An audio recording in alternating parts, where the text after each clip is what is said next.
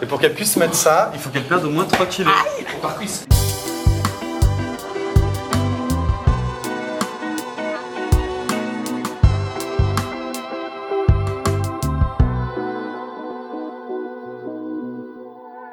Il y a quelques jours, je faisais du shopping dans une boutique de fringues qui est plutôt assez connue, et comme il y avait beaucoup d'attentes en cabine, j'ai décidé de prendre les devants en essayant d'un coup un max de fringues et éviter de faire mille allers-retours. Je suis donc là, en culotte, dans la cabine, éclairée par leurs lumières absolument affreuses qui ont le don de ne faire ressortir que mes défauts, et devant moi, j'ai choisi d'essayer cinq robes. Alors il y en a deux longues, une plus courte, une moulante et une coupe droite, un petit peu de tout. J'ai choisi de toutes les prendre à la même taille, alors c'est vrai que ça peut quand même varier hein, en fonction des coupes, mais je me dis que j'aviserai selon comment ça fit. Je me glisse donc dans la première, la longue. Résultat, elle est un petit peu grande. Bon, c'est pas très grave, j'essaye la deuxième, toujours une robe longue. Elle est trop petite. C'est pas grave, je passe à la troisième. Bon, il faut pas que je prenne un kilo. La quatrième, je nage dedans et la cinquième, la dernière ne passe pas mes hanches. Elle est coincée à mi-parcours. Eh bah super. Sur les cinq robes, qui ont toutes la même taille, hein, je le rappelle, il n'y en a pas une seule qui me va. Et même pas pour les mêmes raisons. Pourtant, franchement, j'avais pris ma taille habituelle, hein, mais non, rien à faire, rien ne va. Alors je ne vous cache pas que ma première réaction a plutôt été de la colère, hein. Mais une fois cette vague d'émotions passée, je me suis demandé comment c'est possible? Eh bah j'ai fait quelques recherches et j'en ai déduit que finalement, avoir un bon sizing, eh bah c'est limite du coup de bol, je vous explique. Les marques, elles ont ce qu'on appelle un tableau des tailles. Le principe, il est assez simple et assez logique. Elles doivent faire correspondre chaque taille de vêtement qu'elles veulent proposer dans leur boutique avec les mensurations du corps humain. Je vous ai dit, hein, franchement, on est sur un concept assez logique. Mais le souci de taille, permettez-moi le jeu de mots, c'est que pour trouver ces précieuses informations sur les mensurations du corps humain, eh ben, c'est un petit peu la loterie. Les marques, elles ont accès à ce qu'on appelle des données anthropométriques, c'est-à-dire les mesures du corps humain. Et ces données, en fait, elles correspondent à des moyennes qui sont calculées selon les populations. C'est des instituts spécialisés qui organisent en fait des campagnes de mensuration sur un échantillon de personnes qui sont censées représenter la population du pays. C'est un peu le même principe que les sondages finalement. Et que ce soit pour les sondages ou pour les mesures des gens, si tu veux que les résultats soient un minimum pertinents, eh ben il y a une méthodologie précise à respecter. Donc c'est pas vraiment ça en fait qui pose problème. Non. En fait, ce qui pose vraiment problème, c'est de quand d'être les données? Je prends l'exemple de la France. Eh ben, vous allez être choqué d'apprendre que la campagne dont les données sont le plus exploitées, eh ben, elle date en fait de 1970. Il y a genre 53 ans.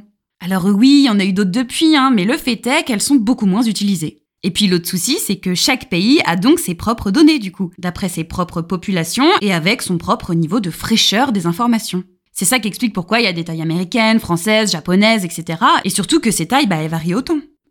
Bon, disons que tout ça c'est à peu près bon, qu'on a nos données anthropométriques.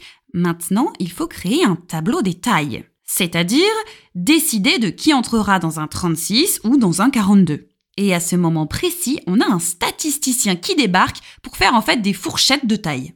Vous voyez genre le tableau qu'on a au dos des boîtes de collants Cette espèce de plateau de bataille navale avec les poids et les tailles. Et eh bah ben, c'est exactement ça. Et comme c'est des stats, et eh bah ben, c'est dans le titre, ça ne fonctionne pas à tous les coups. Donc je résume, pour décider des tailles, on doit avoir deux informations et aucune des données précises.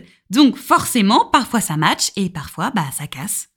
Après, je précise quand même qu'il y a certaines marques qui utilisent quand même d'autres astuces pour être le plus proche possible de leurs clients. Par exemple, elles précisent leurs données anthropométriques en prenant le temps d'échanger avec elles, faire des essayages avec les clientes. Et puis forcément, comme pour tous, il y a des marques qui font des choses bien, il y a des marques qui font des choses pas bien. Genre, prendre carrément la décision de mal tailler leurs fringues. Enfin, non, je vais être plus précise. Certaines marques font ce qu'on appelle du vanity sizing. En fait, c'est tout simplement le fait de tailler plus grand pour que les clientes prennent un vêtement dans la taille en dessous de leur taille habituelle. On est clairement sur des marques qui poussent à la consommation parce que, ouais, ça fait plaisir de rentrer dans un 38 quand d'habitude on fait du 40-41.